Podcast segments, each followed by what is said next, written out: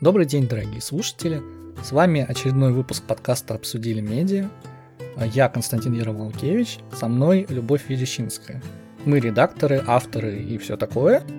И сегодня у нас такой ситуационный выпуск, потому что изначально мы хотели поговорить про редакторские затыки, почему не получается писать, но наступил коронавирус. Вокруг истерия, апокалипсис, хаос, просто жизни нет. И мы решили поговорить про то, а, какую во всей этой картине мира роль играют редакторы, авторы и люди, которые занимаются контентом. Как они, собственно, влияют на этот мир.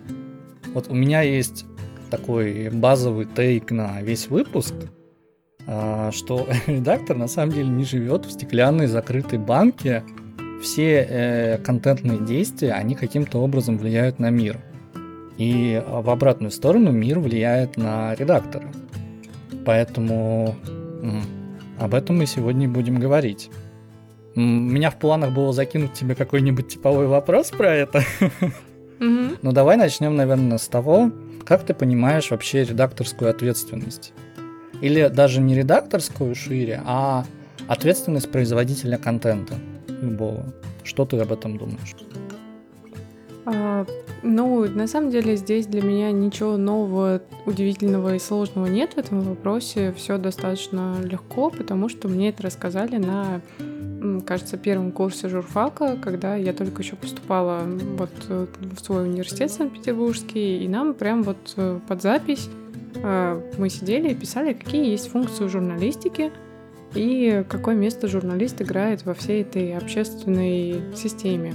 И как вообще журналистика связана там с гражданским обществом, как она связана с законом, как она связана с общественным мнением, куда мы все можем направлять свое полезное действие. Там, правда, не говорили слово полезное действие, но в целом смысл был такой. И я еще оттуда знаю, что все, что делают журналисты, оно напрямую влияет на то, как люди э, воспринимают мир, в котором они живут. А, по сути, сейчас э, мы все живем в информационном таком мире, у нас информации больше, чем реальности, и когда мы выходим в какой-нибудь интернет, в какой-нибудь Facebook или в какой-нибудь Telegram, все, что мы видим, это информация. Мы не видим реальных событий, мы видим то, как об этих реальных событиях говорят и пишут другие люди. И журналист — это тот человек, который, собственно, как художник рисует красками картину, которую потом тебе ставят перед глазами, и ты на нее смотришь. И, конечно, все, что у тебя возникает в этот момент в голове, это ответная реакция на ту картину, которую тебе кто-то уже нарисовал. Мы же не можем сейчас, условно говоря, все вместе отправиться э, в Италию и посмотреть, как там чувствуют себя люди, э, как на самом деле там обстоят дела на улицах, в магазинах, поговорить там с пятью-десятью людьми разных возрастов, профессий из разных городов, сложить об этом какое-то свое собственное мнение, вернуться обратно домой и вот сидеть спокойно, знать, что вот я все проверил. Это невозможно, и поэтому мы вынуждены доверять людям, которые об этом пишут. И даже если как бы уходить от такой чисто прямой журналистики и приходить в наш редакторский обратно срез, это все равно то же самое. А, нет никакой особенной разницы между там, журналистским сейчас текстом и коммерческим, потому что журналистам тоже платят зарплату, у них тоже есть свои заказчики, как и у нас. А, и да, это так работает. И мы сами, когда мы что-то где-то производим, что-то где-то пишем, а, мы точно так же смотрим на какие-то другие картины, которые уже нарисовали другие люди. И вот тут стоит вопрос, что ретранслировать, на что смотреть и как отличить э, нормальное повествование от э, пропаганды, какого-нибудь булшита, желтухи, заказухи и так далее. Вот. И давай, наверное, угу. как-то придем к тому, э, как вообще редактор должен разбираться э, в том, э, как работать с информацией и вообще это нужно как-то делать вот на профессиональном каком-то осознанном уровне или нет. Вот у тебя ну, есть какие-то механики или мнения по этому вопросу? Mm, да, и внезапно у меня заработал YouTube. Охеренно. Костя пошел смотреть, что рисуют другие люди. Да, это, это забавно. Я причем еще услышал голос сначала, я подумал, ФСБ, что, кто, кто в нашем разговоре. Но нет, это YouTube. А, причем очень рандомный YouTube, что самое смешное. А, короче, ты спросила про механизм, да? Смотри, а, зависит от первоисточника. Всегда нужно искать какой-то первоисточник информации, потому что дальше начинается интерпретация этого первоисточника. Есть такая даже концепция философская эссенциализм. Она в том числе распространяется на образование. Суть в том, что есть некая, некая сущность, эссенция, и дальше в процессе ее использования и исследования как бы люди уходят все дальше и дальше от, собственно, этой самой сущности, оставляя там какие-то оттенки, кусочки и так далее. И по сути, современная журналистика, она та же самая, ну, работает в том же принципе. А, выпускает, ну, самая простая механическая история, это когда, например, не знаю, какая-нибудь лаборатория проводит исследование, да, публикует эти самые исследования. А дальше тысяча изданий по всему миру начинает интерпретировать эти исследования в зависимости от своей адженды. То есть тем, что им нужно, собственно, продавать. Нужно ли им продавать там прогрессивность, не знаю, традиционные ценности, капитализм, марксизм, неважно.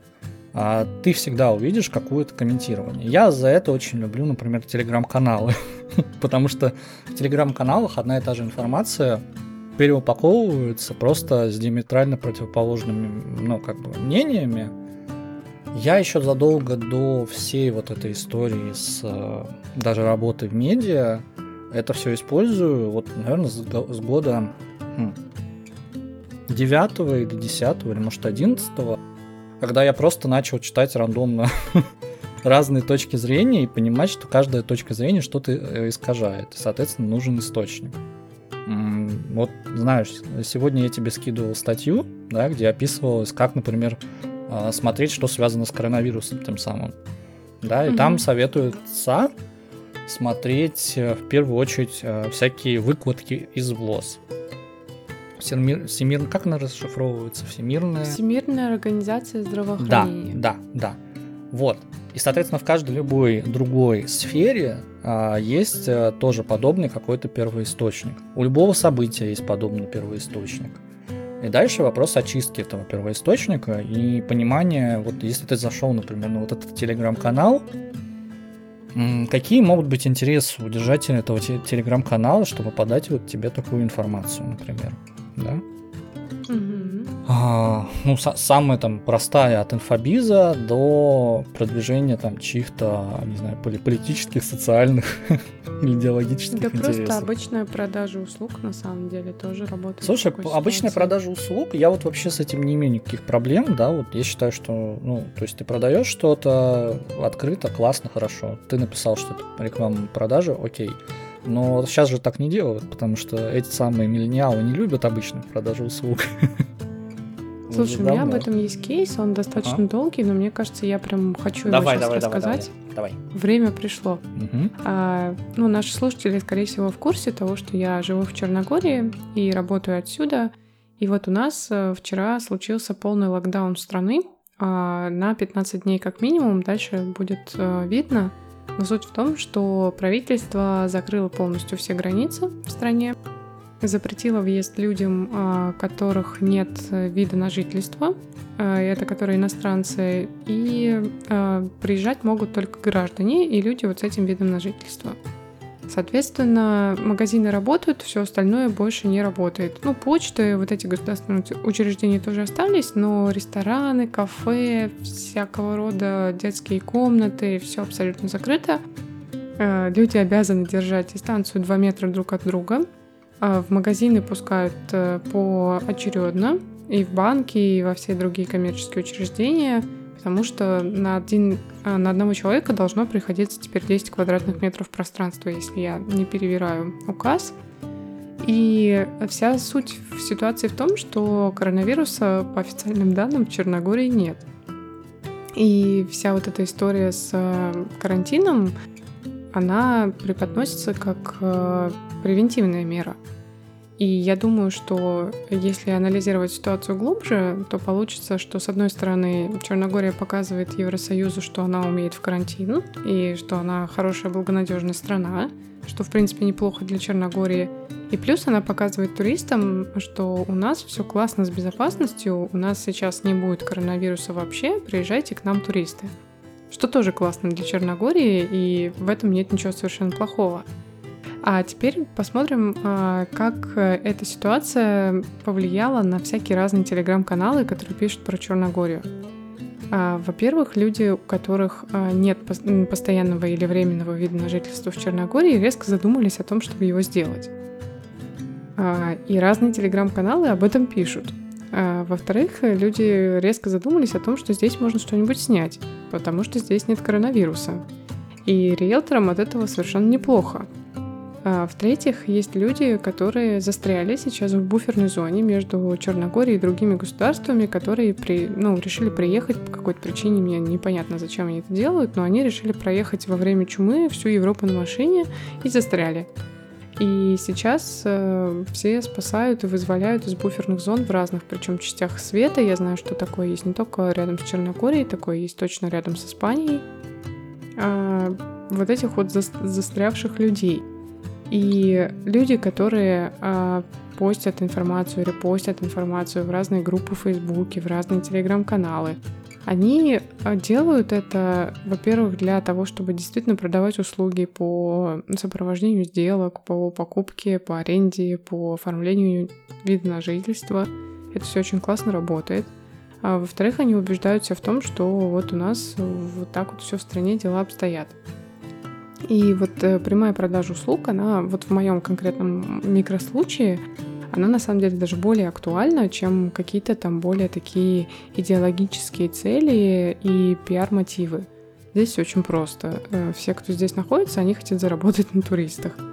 И этот момент, он сейчас прям вот вообще boost нет, мне кажется, туризм в Черногории летом. Если все пойдет хорошо, а, то сюда приедет, приедут все те, кто не поедет а, в этом году в Италию, в Испанию еще в другие страны. Я буквально утром видела опрос, который проводили, по-моему, Тутуру. Это сайт, который продает авиабилеты куда бы россияне хотели поехать в отпуск этим летом. Тема актуальная, потому что все, кто взяли билеты на майские, они их сейчас поздавали, и вот, ну, отпуск переносится массово у всех. Черногория на первом месте находится среди зарубежных стран. Так что, возможно, мы даже и выиграем, как маленькая экономика, от всей этой ситуации. И вот эти превентивные показательные карантины, они вот таким образом будут работать. А кто еще в тройке? А, слушай, я не знаю, я не читала дальше Черногории, но я точно знаю, что там есть Грузия, я точно знаю, что там все-таки есть Франция и еще какие-то другие страны, по-моему, даже Греция есть. Вот. Ну, я могу, наверное, найти потом ссылку на оригинал. А, ну, в общем, а, как бы закрывая этот кейс, а, просто хочу сказать, что когда возникает какая-то вот такая история, зарабатывают все, кто могут, и зарабатывают не прямым образом, но в том числе через информацию. История с коронавирусом в других странах, она вот, э, вот этот кейс с орбитолом, ты можешь его рассказать? Я сейчас его я его очень рассказать. слабо знаю. Да, а, расскажи, пожалуйста. Да, гениальные пиарщики, э, ну, соответственно, компания как- как-то по-другому называется, да, которая его производит. Но mm-hmm. они заказали серию а, собственно, материалов в разных СМИ и рекламы на радио, где рассказывали, что вот, кушайте орбидол, и все будет отлично. Этот ваш коронавирус не выдержит нашего великого орбидола. А, собственно... Это прям реально так и было? Ну, да, ну, не в тех формулировках, ты понимаешь. Но да, да. Это было где-то в конце января, начале февраля. Причем, ну, это было ну, настолько беспалевно, то есть это просто был, по сути, один текст, который там рерайтился и публиковался раз за разом. Круто. Да ну, в том числе в тех самых телеграм-каналах, э, которые мы так очень любим.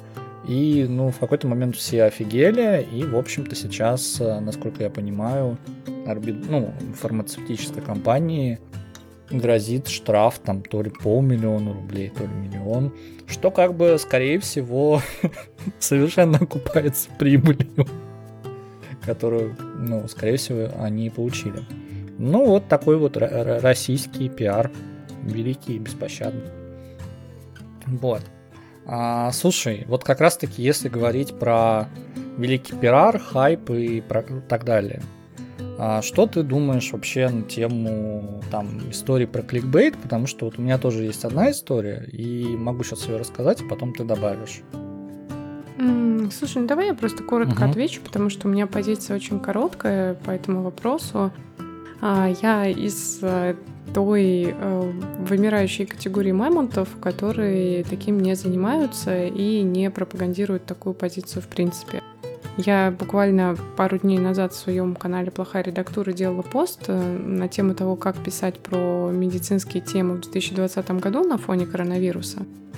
И там в том числе перечисляла, что нельзя вообще помогать людям, которые занимаются вот такой историей с орбидолом. Я просто не знала тогда этого кейса, когда писала, я бы его привела в пример — но я думаю, что не они одни этим занимались. Скорее всего, есть какая-то куча БАДов, эфирных масел, присыпок, да. там, пришлепок и прихлопок, которые защищают от коронавируса очень эффективно по мнению создателей. И вот э, со всеми этими людьми, ну, у меня позиция «я не могу работать», потому что это не доказательная медицина, это просто дезинформация и ну, заработок на чужом страхе, на чужой боли, потому что будем честными, от коронавируса люди умирают. И э, не очень, наверное, приятно купить, э, знать, что кто-то купил вот этот вот бат, э, покормил этим свою болеющую пожилую мать или отца, и потом этих людей не стало. И а ты на этом заработал. А я так не могу, это просто не мой подход. Я не знаю, как, как спят люди, которые это делают. Я просто так не могу. И поэтому у меня позиция очень короткая. Все, что касается э, пира на костях, это не ко мне. Я не, не, не произвожу такой контент. Я его стараюсь не читать и не распространять, и даже немного иногда полулениво воюю с людьми, которые в тех же самых э, чатах э, в Телеграме, в группах и в Фейсбуке приносят информацию о том, что защищайте свое жилище от коронавируса эфирными маслами, они очень эффективны и так далее. Вот если у меня в этот момент есть свободная минута или время, я там очень как-нибудь э, злобно посмеиваюсь и говорю, что читайте сайт ВОЗ и доказательные источники, а не вот это все. Поэтому э, история с пиаром, она всегда, на мой взгляд, имеет два конца. Потому что сейчас, конечно, Орбидол, может, очень круто заработал на продаже, собственно, Орбидола. Но обратный эффект ведь тоже есть. А, и я думаю, что вот этот эффект бумеранга, который в таком случае всегда существует, а, я не знаю, я не специалист по черному пиару, но мне почему-то кажется, а, просто так, знаешь, логически размышляя, кажется, что этот эффект бумеранга, он потом сносит крышу тому, кто этот черный пиар запускает. А люди не прощают обмана, и когда вот обман идет на таких повышенных ставках, это очень плохо, и сейчас Наверное, вот кейс с коронавирусом, он такой понятный и близкий всем, но, в принципе, можно еще вспомнить историю а, с черными риэлторами, угу. которые до сих пор в России существуют. И вот слово риэлтор, а, как много доверия вызывает оно среднестатистического россиянина. Было бы интересно посмотреть на эти цифры. Да, слушай, у нас на самом деле же про от, э, репутацию и ответственность за это есть отдельный раздел. Я mm просто хочу сейчас закончить про кликбейт и фейки и прочее. Как раз таки истории mm тоже замечательные, которые мне рассказали вчера про то, что... И пока показали ссылку, я забыл автора, но, в принципе, мы здесь не упоминаем обычно имен и медиа, за редкими исключениями но тем не менее. А где-то, как я понимаю, полторы недели назад какой-то замечательный автор из тех, кто пишет такие копирайтерские тексты для контент-ферм, написал достаточно большое руководство по этому самому коронавирусу, как от него спасаться и прочее, прочее. А написал бездоказательно, ну, как бы про просто собрав какие-то ну, ты знаешь, короче, комменты с форумов, там э, что-то еще. Может, орбидольчика прихватил, кстати. Вот. И, соответственно, написал это, опубликовал на какой-то тоже такой контент-ферме. А дальше его достаточно массово порепостили. Причем даже очень даже известные а, медиа. После пришлось извиняться, после пришлось делать вид, что, ну, это, короче, ошибка, это вот все не так. А, и вот ты mm-hmm. сказала о людях, которых с которыми не хочется сталкиваться, вот мне всегда тоже очень хочется подумать, как бы как эти люди спят, как у них вообще совсем. Но потом я захожу в пару копирайтерских групп, читаю и понимаю, что эти люди готовы вообще на все, лишь бы им деньги заплатили. Извините, может грубо звучит, но как бы, судя по всему, так. Вот. Знаешь, есть еще, ну, у меня отдельная такая профессиональная боль на эту тему. Сейчас, слава богу, вообще тфу-тфу, меня обошло этой стороной. Но я начинала свой путь в редактуре как раз с медицинских текстов. А, мне было интересно разобраться в доказательной медицине в тот момент. И как так получилось, что я писала для неплохих, в принципе, редакций э, всякие около медицинские, около доказательные истории. И они лежат у меня в портфолио. И с тех пор ко мне постоянно приходят, ну, как не постоянно, конечно, но много раз такое было, когда ко мне приходил клиент, э, который как раз продает какую-то муть, а, но ему очень понравились мои доказательные тексты, и вот он хочет точно так же, но про свою муть. Угу. И я так понимаю, что ну, порядочные редакторы футболят таких ребят э, и не берутся с ними работать, поэтому они как бы кочуют от одного исполнителя к другому, от второго к третьему и так далее. И что на самом деле хорошо, на мой взгляд, потому что они не могут найти себе качественного исполнителя, они хотят себе сделать крутой, убеждающий текст с доверием, но ни один нормальный профессионал не будет морать об это руки. И вот у них случается беда, потому что они не хотят идти на вот эти вот э, массовые биржи, где народ работает за килознаки, потому что там получается вода, которая нифига не продает и нифига не убеждает, а серьезные ребята с ними не работают. И вот э, э, я наблюдала просто со стороны, как, э, знаешь, эволюционировали запросы этих людей. Сначала они просто спрашивали, можете ли вы взяться, сколько это будет стоить. Мы вот продаем там порошок из сушеных мышек от, от всего на свете. И потом уже стали приходить с убеждающими доказательствами, что порошок от сушеных мышек имеет медицинский сертификат. Пожалуйста, можете взять наш текст, написать нам. Ну вот правда, ну, он, он правда, это бат, но он на самом деле вот он сертифицированный. Нам нужен убеждающий текст. Мамой клянусь. Вот. Да. Мамой клянусь, да. да вот. Да. И это, с одной стороны, конечно, грустно для таких бизнесов, потому что они не могут работать с клевыми ребятами, которые там будут запускать им рекламу, настраивать им контент-маркетинг и много чего другого полезного делать. А с обратной стороны, это хорошо для ребят, которые, возможно, не купят благодаря этому а, не помогающие им препараты. Вот. В целом тема для, с медициной, именно потому что я, ну, немножко как бы погрузилась в доказательную историю и во все вот это, она очень неоднозначная э, для меня, и она очень болезненная для меня, потому что я знаю, что люди в страхе а в первую очередь бегут в интернет. Угу. Они не бегут в поликлинику, они не бегут к врачу, потому что к врачу может быть запись только через две недели. А вот сейчас у меня там, не знаю, температура под 40, что мне делать? Они сразу бегут в интернет. И я понимаю, как это работает, я сама точно такая же. Ну, просто я бегу на сайт UpToDate или Mayo Clinic, а люди бегут просто в обычный русский интернет, и там на каком-нибудь ужасном домене вот читают про все вот эти порошки. Читают вот как раз текст, о котором я тебе рассказал до да, этого. и такие тексты. Которые и вот, никто же еще... Самое... Вот, извини, что я тебя перебил, но это да, очень да. важно, что даже после скандалов, после того, как кто-то там очень сильно облажался, крайне редко эти тексты чистятся из выдачи.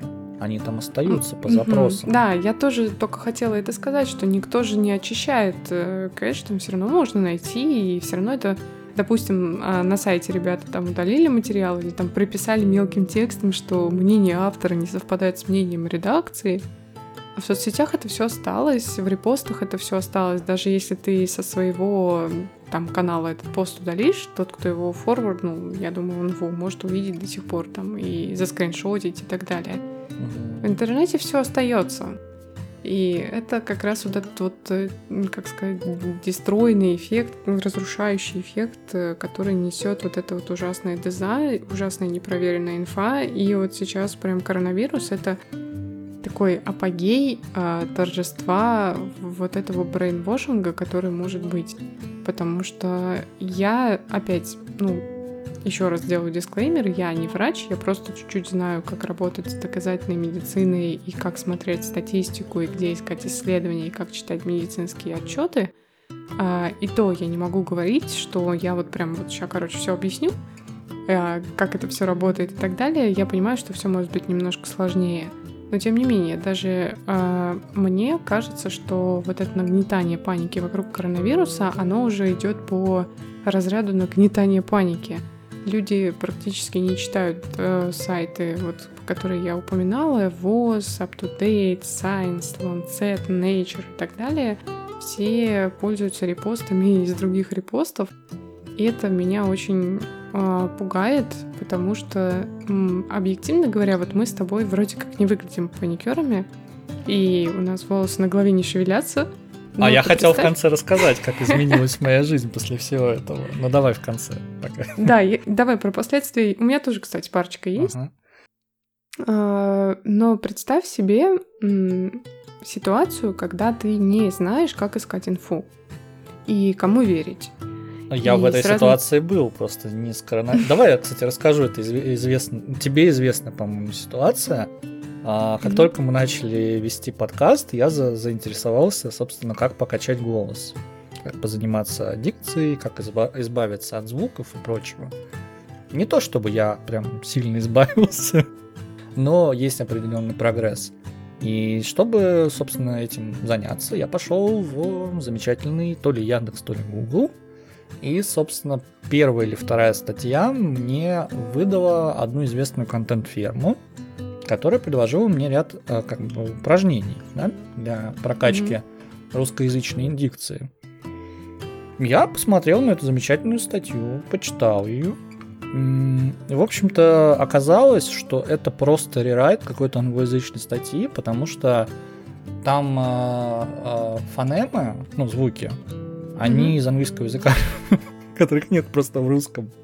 Там есть э, большое использование, например, Q, которого ну, в русском почти нет. А, какие-то еще такие фонетические штуки, и это вот первая или вторая а, как бы строка поиска. А, естественно, mm там я прокачан, я нашел там книги и все такое, все такое. Но если бы я смотрел на это базово, то я бы вот сейчас действительно сидел бы и по просто какому-то очень унылому рерайту англоязычной статьи ставил себе непонятную дикцию, например. Вот. И никто за это ответственности не понесет, оно до сих пор висит э, в выдаче. Все в порядке. И при этом я знаю, что если я сейчас назову, например, название этой истории, то люди оттуда очень сильно обидятся и будут говорить, что это просто хейт, и вы не правы. Вот. Mm-hmm. Поэтому, ну, как бы это на чистой совести. Но вот для меня базовая история про, про это. Как убить свое время просто впустую, прокачивая через неправильный инструмент, который не проверил ни редактор, ни, не знаю, шеф-редактор, кто угодно, просто занимаясь, короче, херню впустую. По факту это вот так. И никто это не ну, удаляет. да, да.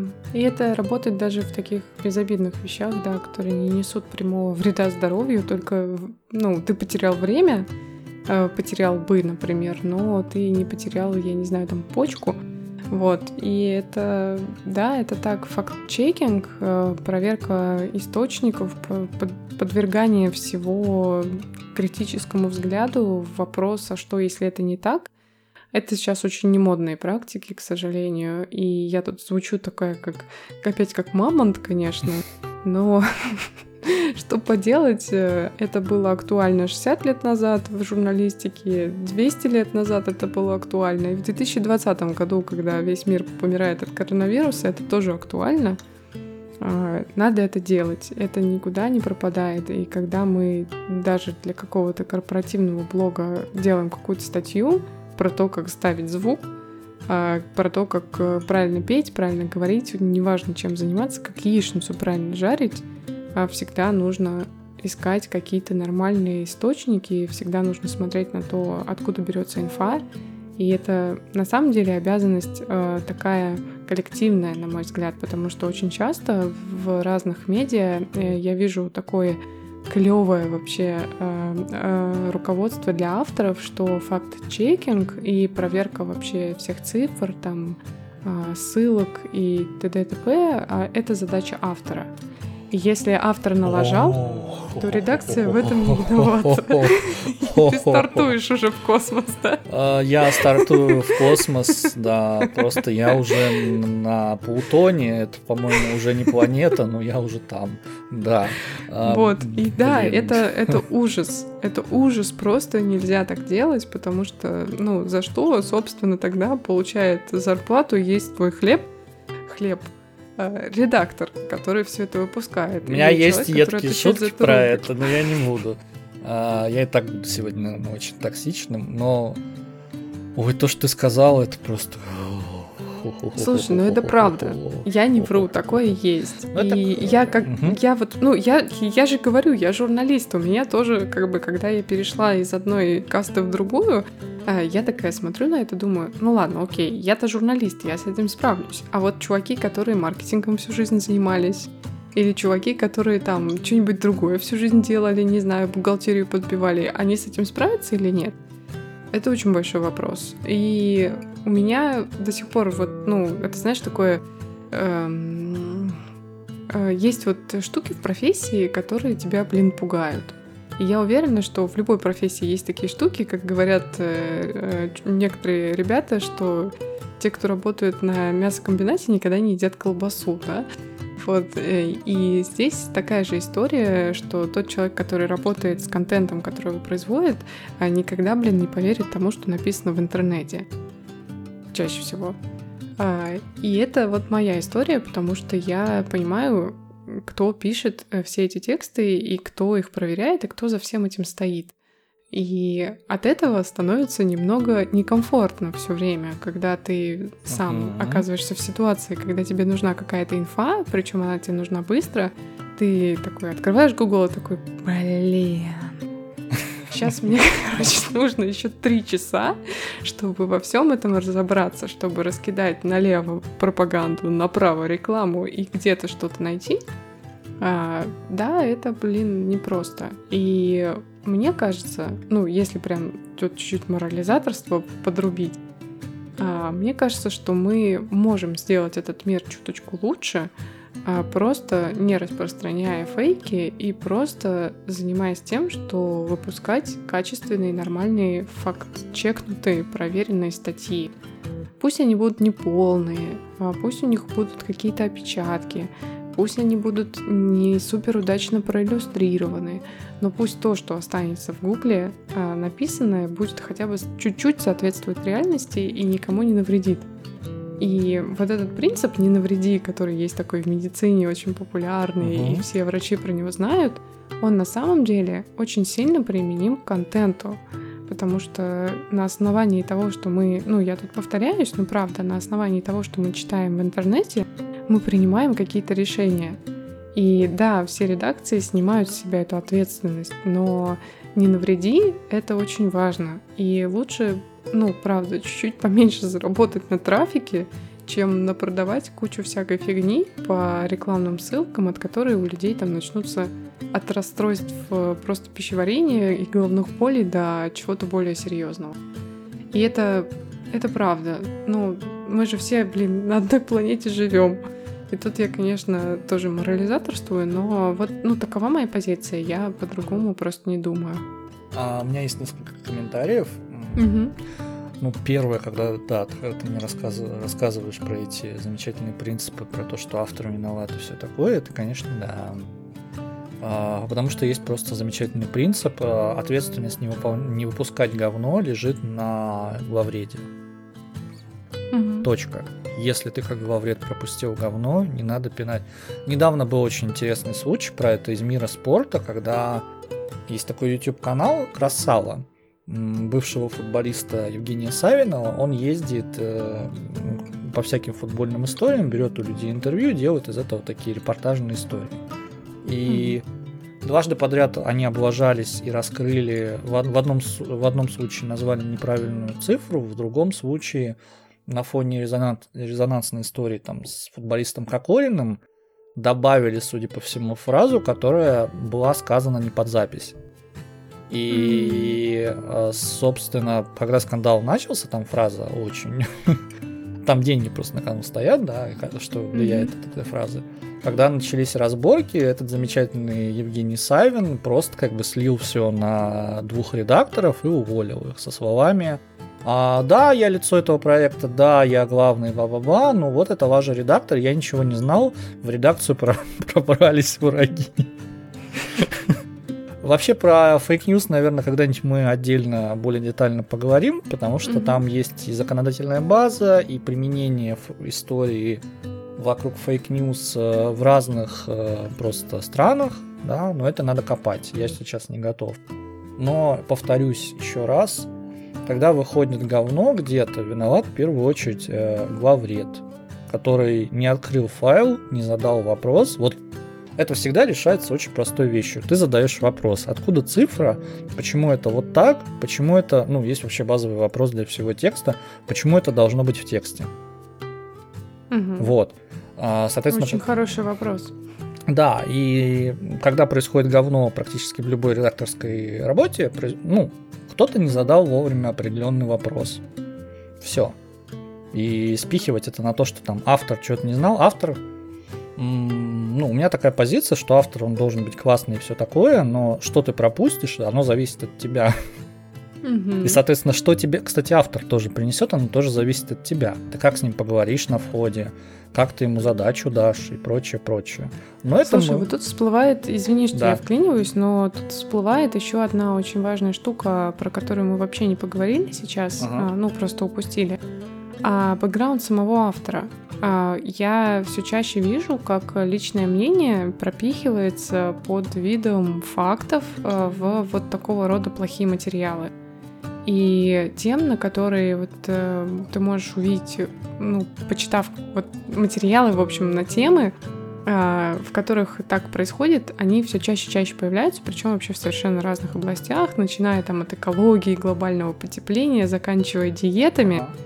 А личное мнение автора очень часто, ну и это опять косяк главреда, естественно, потому что нельзя, чтобы человек, который имеет какое-то собственное уже сформированное суждение, а, пропихивал только одну сторону.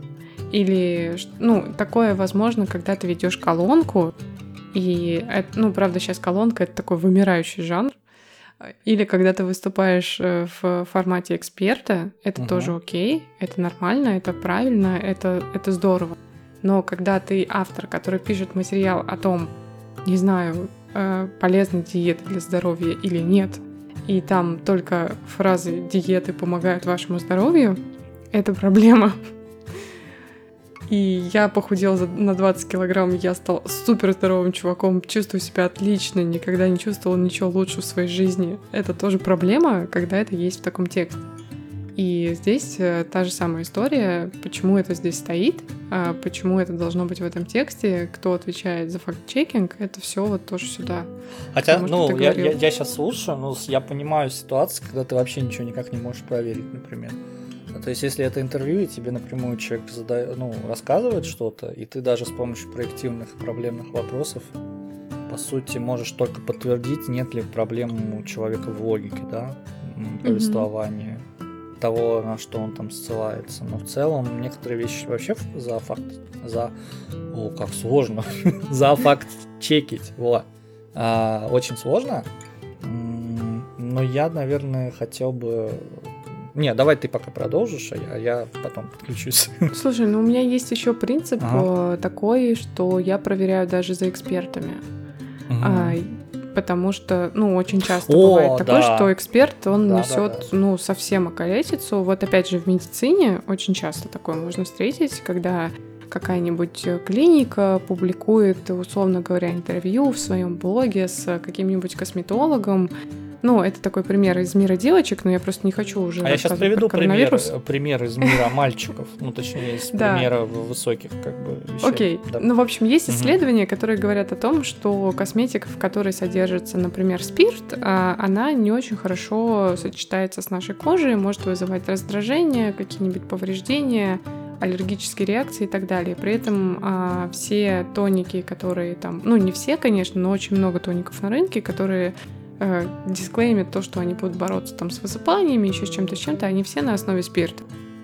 И вот э, представляешь ситуацию, что какая-нибудь маленькая там компания производит косметику, и вот есть какой-нибудь эксперт, дерматолог, который говорит, что вот эти тоники, они такие клевые, они так помогают, и ни слова не говорится об этом, потому что это, ну, типа, по факту прямое противоречие исследованиям и науке, которые есть сейчас уже. И то же самое может быть в куче разных областей. Приходит какой-нибудь человек и говорит, что микрокредитные организации помогают малому бизнесу, там, я не знаю, еще чего-нибудь в этом духе. А, ставки на спорт — это вообще лучший способ разбогатеть. А, и вот когда такое приходит э, со стороны эксперта, ты же не можешь просто взять, блин, и выпустить это. Я, ну, я не знаю, это, конечно, риторический вопрос, я не могу. Вот, и я все время стараюсь где-то что-то подсмотреть, прочитать, э, проверить, переспросить у кого-нибудь, кто, блин, лучше в этом разбирается, что, ну, вообще, мне, типа, дали этого эксперта, он окей или не окей, можно это публиковать или нет. А в случае с тониками там мало кто помрет, но много кто получит раздражение — в случае с микрокредитными организациями все уже гораздо хуже. И э, в конечном итоге, я не знаю, таких случаев со мной лично не случалось, но просто может прилететь иск за такие истории. Угу. И кто вот тут виноват? Эксперт, автор, редактор. В любом случае виноваты окажутся все, и неприятно будет виноваты всем. все. Да. А дальше вопрос, как договор составлен, э, кто за что несет ответственность на самом деле. А, да. А, я хочу рассказать как раз историю про это она не про какую-то супер а, ответственность, то есть вряд ли это бы отразилось на жизни обычных людей, но у меня было в конце лета этого, да, этого а, ситуация, когда меня позвали отредактировать э, под обучающий ролик интервью типа блокчейн-эксперта. А, Уже классно звучит. Да, да, да, да. А, для там одной очень соли, солидной истории. И, в общем, я начал исследовать это интервью, чекать его даже банально через э, базовую Википедию. И оказалось, что эксперт просто нес такую полную херню. Просто жутко. Но там это была бы просто образовательная э, история, да, там серии роликов и прочее, mm-hmm. прочее. Но просто факт в том, что в я, наверное, даже не могу, ну, лучше не называть, как бы, что, что это за организация была даже, ну, то есть без mm-hmm. даже названий или а, прочего. Но, условно говоря, вот даже в очень приличную историю приходит человек, у которого свое собственное, блин, блокчейн-агентство, или как эта херня называется, у которого там хороший сайт, который считается, точнее считался на тот момент, одним из типа ведущих экспертов по блокчейну в, в России, да, которого привели с, таки, с такой вот регалий в проект, который не может просто высказать как бы какие-то базовые вещи, банально даже про механизмы работы вот, вот этой вот э, ну, валюты, условно говоря. Понимаешь? Вот, вот какая базовая mm-hmm. штука. В, в итоге я просто сидел э, это была очень такой срочный, ну, срочная работа. Я сидел просто ночью, я читаю, и я не понимаю, как как человек, я смотрю, и вот, вот, вот как бы уровень экспертов в Восточной Европе, как говорится. А, и человек до сих пор есть там какое-то свое агентство, после того, как мы это, ну, как бы я, я закинул кучу правок, да, потому mm-hmm. что, ну, просто вот это не соответствует вот этому, вот это непонятная логика, вот это вообще непонятно, откуда вот эта информация. И человек потом извинялся, извинялся, и проект в итоге никуда не вышел. Потому что после нескольких итераций оказалось, что эксперт вообще не шарит. То есть mm-hmm. как будто это вообще какая-то. А, не знаю, говорящая голова, которая... которой дали текст. Ну, то есть даже человек базовую Википедию не мог прочитать вместе там с восьми статьями. Ты знаешь, мне кажется, это очень такое, ну, опять возвращение к истории с институтом репутации, а, который вот здесь а, прям вообще во всей красе расцветает. И я пока слушала твой кейс, вспоминала свой вчерашний разговор с а, экзекутив-директором пятизвездочного отеля, в котором я проводила свои выходные. И она рассказывала примерно те же самые истории о том, что в этом бизнесе очень-очень много самозванцев. И э, эти самозванцы э, успешно кочуют из одного крупного проекта в другой крупный проект, из одной страны в другую страну, и проверить то, что они говорят, практически невозможно, потому что если на одном месте этот человек был официантом, два месяца, то вполне возможно, что на следующем месте он уже будет э, каким-нибудь почти шеф-поваром, который имеет стаж там 5 лет. Вот. Э, и это правда так происходит. Я слушала ее широко открытыми глазами. Я-то думала, что ну, где-нибудь э, вот все-таки как-то что-то по-другому. А оказывается, что нет, везде все врут, везде все строят из себя какую-то экспертизу на месте липы абсолютной, и все от этого страдают. А, ну, конкретно вот в случае с моей собеседницей страдала она, потому что она, ну, как человек, который нанимает людей, который должен обеспечивать пятизвездочный уровень сервиса, там, кухни и всего остального, она просто не может найти таких людей на месте, она не может их найти не на месте, и у нее постоянно огромная текучка кадров как раз в том числе по этой причине. И мне кажется, у нас вот э, в нашей медиа-истории абсолютно такая же фигня. А, кому не обратись, все крутые эксперты, все абсолютно круто разбираются в редактуре, все там решают задачу клиента, рассказывают простыми словами о сложном. Я уже не знаю. Капитаны птичкам. корабля. Забыла капитанов кораблей. Все капитаны корабля, вообще все. Вот. И, а текст нормальный выпустить никто не может. А, и люди, которые со стороны заказчика находятся, мне кажется, они от этого должны как-то страдать, и у них должен падать уровень доверия в целом к профессии, в целом к сфере. Потому что, ну блин, ну сколько можно обжигаться. Ну вот, кстати, и... можно я приведу, да. ну закончу угу. вот этот кейс. Собственно, этот да. кейс закончился тем, что а, трем людям, которые работали на этом проекте, ну в том числе мне, заплатили как бы деньги, но не выпустили продукт, вообще свернули направление, потому что, ну, как бы был заложен такой тайминг, да, такое ага. количество итераций, а потом оказалось после исследования рынка и вроде как выбора вот эксперта, который вроде выглядит ну, нормально, а, что это за него просто в три раза больше времени, и у организации уже горел следующий проект. То есть и mm-hmm. все, деньги как бы ушли на оплату, ну, по сути, трем квалифицированным а, работникам, просто потому что кто-то напиздел. Извините меня, пожалуйста, но я не могу. А, здесь эфемизмы невозможно. Но правда, просто человек напиздел, и работа трех людей ушла просто в минус. Трех людей с хорошим как бы прайсом при этом. Да, кстати, вот об этом правда редко кто говорит. А, редко кто говорит о издержках, которые несут люди э, из-за плохой репутации, из-за вот, ну, плохой работы института репутации, скажем так. А, опять же, в случае вот с этими ребятами, они наверняка рассчитывали все-таки зачем-то этот образовательный проект выпустить там с точки зрения репутационного маркетинга или прямых продаж, я уж не знаю, но они точно ничего из этого не получили. Uh-huh. Деньги они закопали, а, точно так же другие там ребята, вот у меня просто живой пример отеля, они постоянно теряют деньги на зарплатах, они постоянно теряют деньги на каком-то, ну, средствах производства, скажем так, но у них ничего не получается, они там переводят продукты, переводят человека часы и так далее. И у нас в редактуре абсолютно та же самая история, потому что ты нанимаешь человека на проект, а он не может его сделать.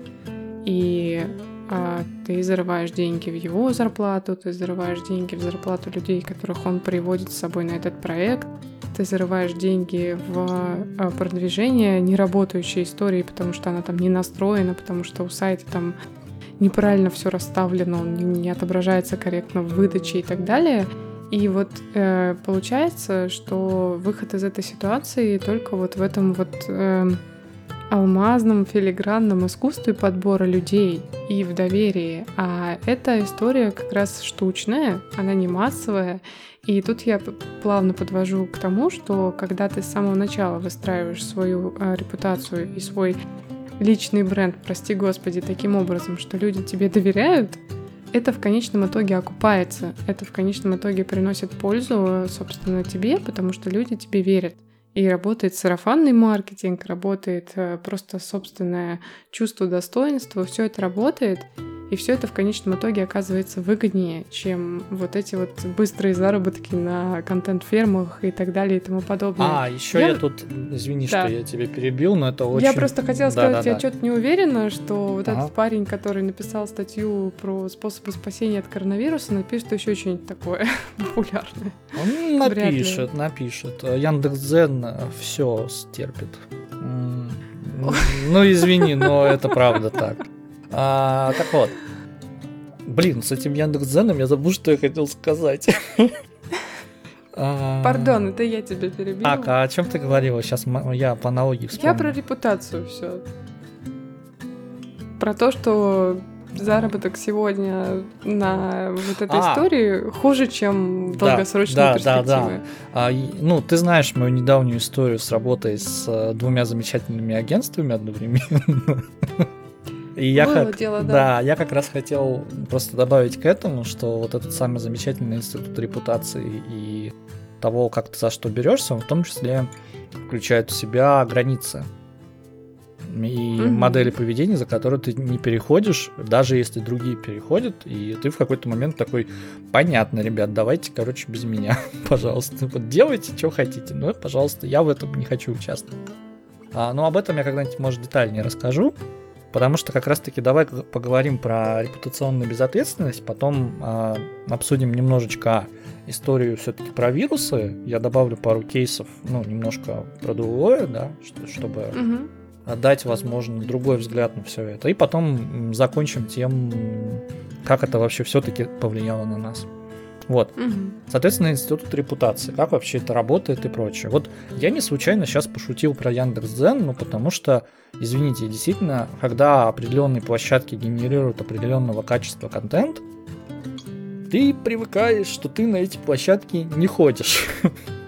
Да. А, все, для тебя, у тебя вырабатывается то, что, ну, баннерная слепота. Только тут сайтовая слепота, потому что, ну, ты видишь э, переход, встро- встроенный переход на Яндекс.Дзен, ты как бы закрываешь глаза и стараешься это не видеть. Потому что знаешь, что тебя там ждет. Та же история. Да, даже если там uh-huh. есть, кстати, полезные блоги и полезный контент, ты никогда не будешь его откапывать лопатой и трехметровую глубину вот этого всего, что там сверху лежит. Ну, я, кстати, сталкивался с тем, что все-таки при поиске экспертов анализировали в том числе Яндекс.Дзен, и там действительно внутри есть хорошие каналы людей, которые шарят, и проектов, которые mm-hmm. шарят. А проблема в том, что ну, тебе надо взять лопату и выкопать огромное количество вот всего окружающего, чтобы найти вот этот клад. А, вот. И та же, кстати, тот же принцип работает и на личностях. Ты вот упомянул чувака, который типа написал этот замечательный текст. А, я не запомнил его имя, да, мне, мне в принципе все равно. Но когда я вижу, как э, в теме, например, редактуры, контент-маркетинга и так далее, кто-то делает полную херню, я их запоминаю. Я их запоминаю. И нифига вы мне не продадите свои унылые одинаковые курсы об одном и том же. Вот. Ну ты поняла. Вот. И э, дальше есть другое последствие. Действительно, от некоторых скандалов просто уходят рекламодатели или партнерские структуры. А, такое, такое бывает. Опять же, есть обратная суровая российская история про то, как э, определенные типы деловые издания не должны писать плохо про определенных людей или банки. Иначе никто не выкупит э, рекламу. Это есть такая су- дело, суровая да. реальность, конечно, понятно, но тем не менее это так работает. Я столкнулся однажды с... Ну, это распространенная история, как я понимаю, Просто с тем, что э, есть, э, например, издание, и оно связано с каким-то человеком. Может быть, это бренд, может быть, он создатель, неважно. И вот э, когда я думал после школы редакторов, куда идти работать, у меня было несколько mm-hmm. вариантов, это были банковские издания. И я искал героев в эти самые банковские издания, и когда мне предложили одного очень крутого человека с крутым бизнесом и так далее, когда я сказал, что вот э, я хочу написать вот в такое-то издание, а, связанное с вот с таким вот человеком, мне сказал, ну, мне в ответ сказали, что ты вроде классный парень, как бы я готов на интервью, но с вот этим человеком я лично знаком, это как бы гнида, и я не хочу, чтобы рядом с ним, с, с чем угодно, что он делает, стояло мое имя. Поэтому, ну, это хороший пример. Поэтому, mm-hmm. пожалуйста, нет. Но если ты готов сделать там в другой истории, э, как бы welcome. Вот, mm-hmm. кстати, надо сделать. Я забыл. Вот. Ну, или другой э, просто пример, опять же, с теми же самыми внешними конф- скандалами и конфликтами, когда... Давай я приведу пример, все-таки этот, на, на свой страх и риск. Кто угадает, тот угадает, точнее, кто узнает. А когда я вижу издание, которое вроде как я к нему хорошо отношусь, оно вроде выпускает хорошие кон- ну, контент и прочее, прочее, а потом какой-то автор этого издания рассказывает, что на самом деле он пришел туда с классным текстом, этот текст э, резало и крутило три разных редактора, и ничего не смогли с ними сделать, а потом еще и начали устраивать истерики и так далее, то я к такому изданию отношусь хуже. Вот, вот, сорян. И я каждый раз, когда там мы с кем-то обсуждаем подобные издания, я э, спрашиваю, а у тебя все хорошо прошло? И, ну, mm-hmm. часто действительно все хорошо проходит и никаких проблем. Но я знаю, что вот там вот возможно такая ситуация, и, ну, там, вот публично эта ситуация стала известна, потому что автор, он достаточно известен, но у автора есть шары.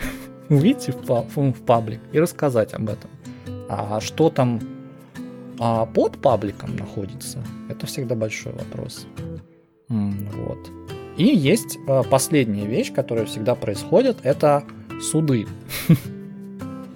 А, я не особо хочу говорить про российское судопроизводство, потому что мне не хватает матчасти, а все кейсы известные я вижу у них какую-то политику или какие-то там сраные интересы.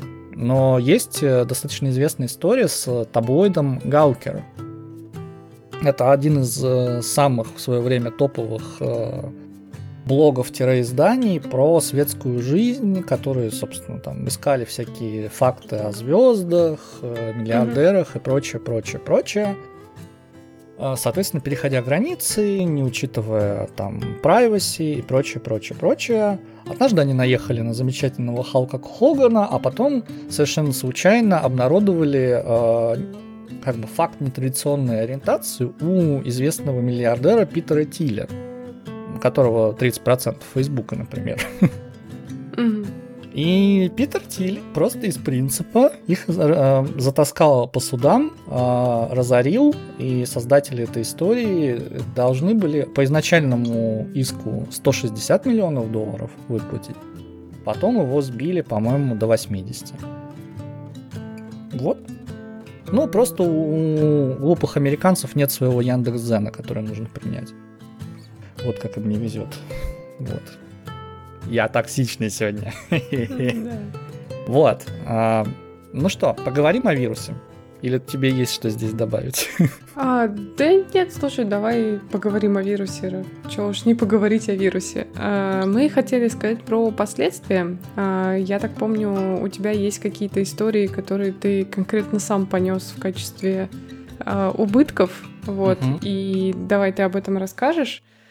А, возможно, а, я тоже расскажу немножко. У меня есть маленькие такие косвенные последствия, не очень страшные, но тем не менее интересно будет. Да, и в конце, наверное, я расскажу пару вещей, в принципе, про вирусы. Ну, угу. страшные вещи, которые, мне кажется, все-таки ну, думающим людям нужно понимать.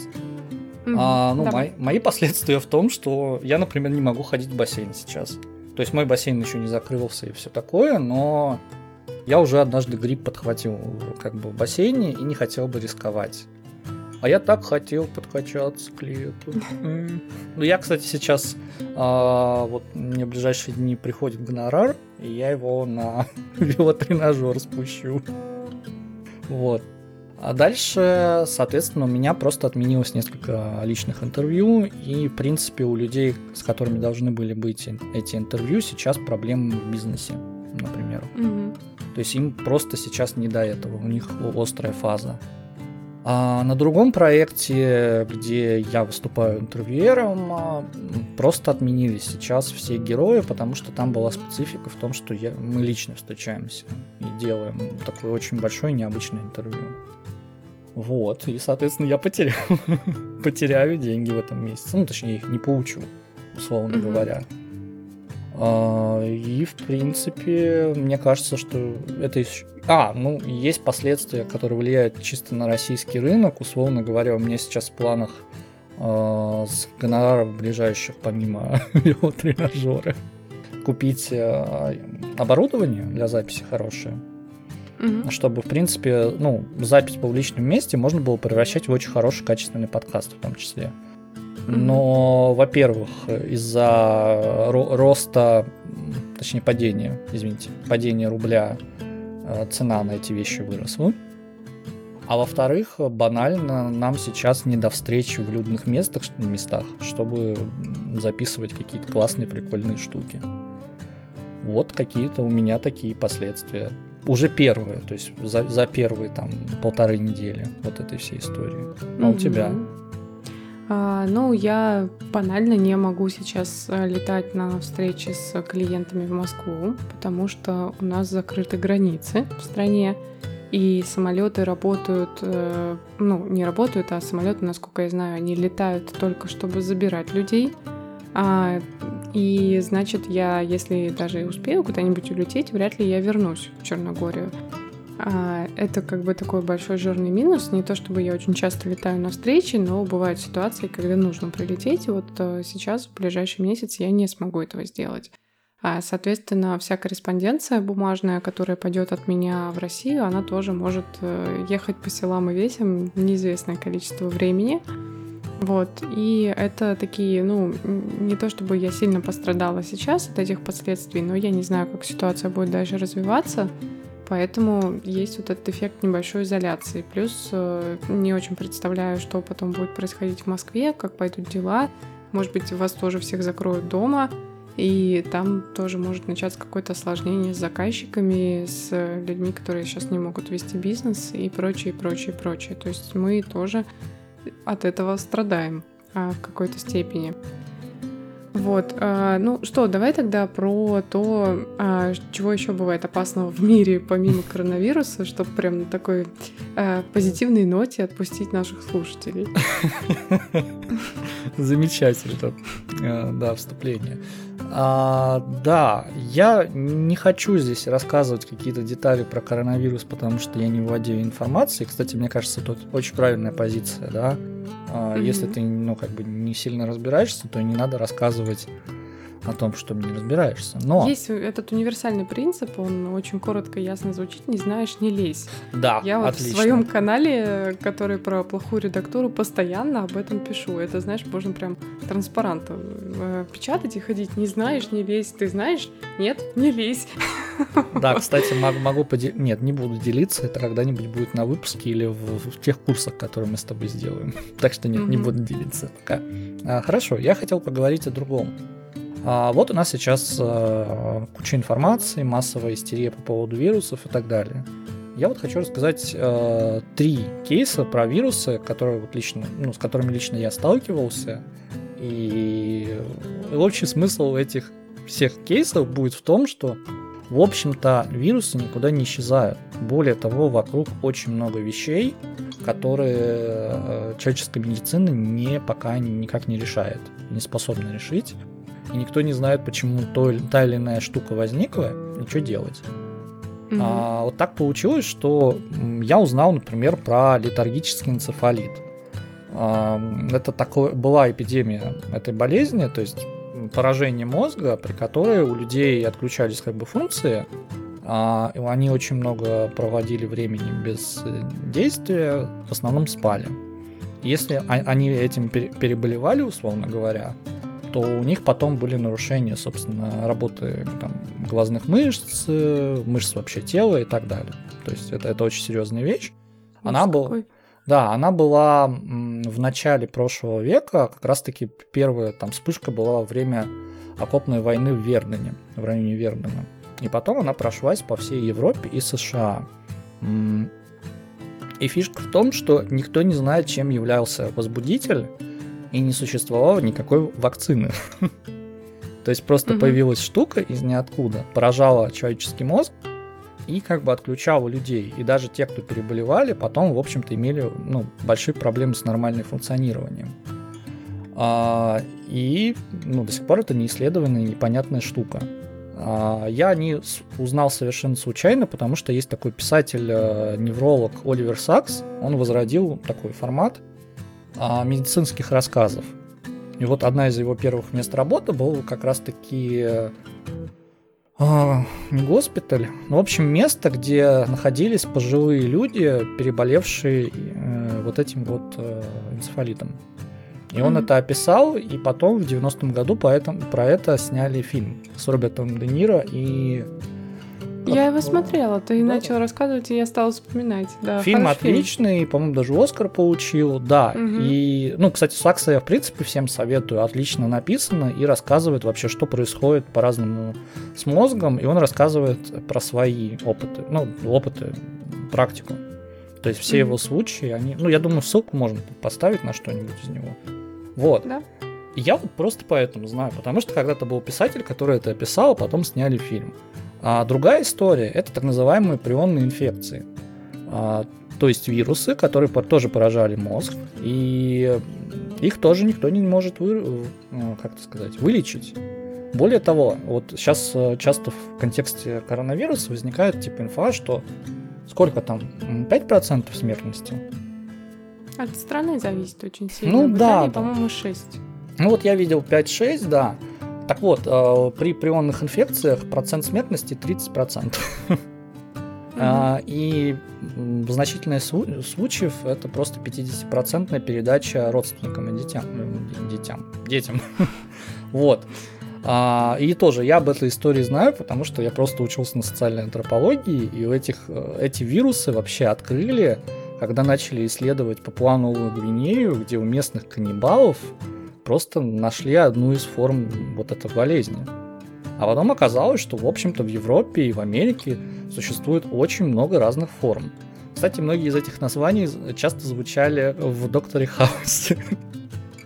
А, вот. И, соответственно, есть третий тип. А, точнее, третий вирус достаточно известный. Это ВИЧ. Который, в общем-то, если мы говорим о России или Европе, или Европе, он вокруг угу. везде. И это уже не говоря о том, что, в принципе, в Африке и Азии еще много разных видов вирусов, а, которые передаются от различных а, ну, животных в основном. И, соответственно, а, многие из них обладают еще большей ну, смертельностью. И про это никто не рассказывает. И я понимаю, почему это делается, ну, потому что это паника. Но если есть желание жить в реальном мире, а, то нужно просто понимать, что коронавирус это не самая ужасная вещь. Хотя я считаю, что она все равно опасна. Я вот не хотел бы этим болеть, поэтому принимаю меры. Вот. Я тему вспомнила анекдот, который сейчас гуляет по интернету, когда в автобусе едут люди, и один мужик начинает кашлять сухим кашлем, и на него с подозрением смотрит и говорит, извините, у вас случайно не коронавирус? А он отвечает, нет-нет, что вы, это обычный туберкулез. Фух, слава богу. Да, да, именно это. У меня еще была одна шутка, но я не буду произносить, потому что я слишком сегодня токсичный. Так. Но я очень надеюсь, что как только вот эта вся истерия чуточку пройдет, там, не знаю, через сколько, там, через три месяца, может быть, э, через полгода, а, более значительные средства будут в медицину отправляться. Угу. Нет, все-таки да. я произнесу эту шутку, не могу. Пожалуйста, пожалуйста, в медицину, а не в гендер стадис и не в культурный марксизм. Вот как бы реальность э, как бы такова, что лучше нас всех будут лечить, чем мы будем искать, чем мы от друг друга отличаемся и какую идентичность лучше продвигать. Вот. И вот на вот этой замечательной ноте и фразе о том, что, ну, в общем-то, коронавирус это не единственная причина, почему мы можем в любой момент умереть. Да, мы, пожалуй, пойдем. Всего вам доброго. А, нет, ну на самом деле я все-таки думаю, что нас слушают э, думающие классные люди, и они тоже А, нет, я хочу себе сделать в конце анонсик небольшой. А, возможно, завтра мы запишем немножко другой подкаст, я запишу, про то, как э, этот самый замечательный коронавирус влияет на мировую экономику, рынок и так далее, и кто из этого извлекает профит. Не знаю, можем ли мы его потом добавить? В описании. А, слушай, я думаю, что мы можем его, в принципе, даже сделать как отдельный выпуск. Просто мы а, можем устроить из этого какой-то отдельный такой формат извне, разовую акцию. Вот, может быть, э, кому-то это действительно будет интересно и полезно, в том числе а, с точки зрения работы с экспертом. А можешь спросить, кстати, тогда про это? Да, да. Хорошо. Вот, так что, возможно, у нас даже в рамках э, обсудили будет скоро еще дополнение не просто от редакторов и людей, которые переживают, как выжить, но и еще и экономическое дополнение. Вот. Угу. А, вот. Я, наверное, больше не имею что сказать и готов попрощаться. Да, за сим расходимся. Э, будьте здоровы. А да. Мы к вам вернемся еще с другими интересными выпусками этого подкаста. Всем пока. Всем пока, спасибо, что послушали нас. До встречи.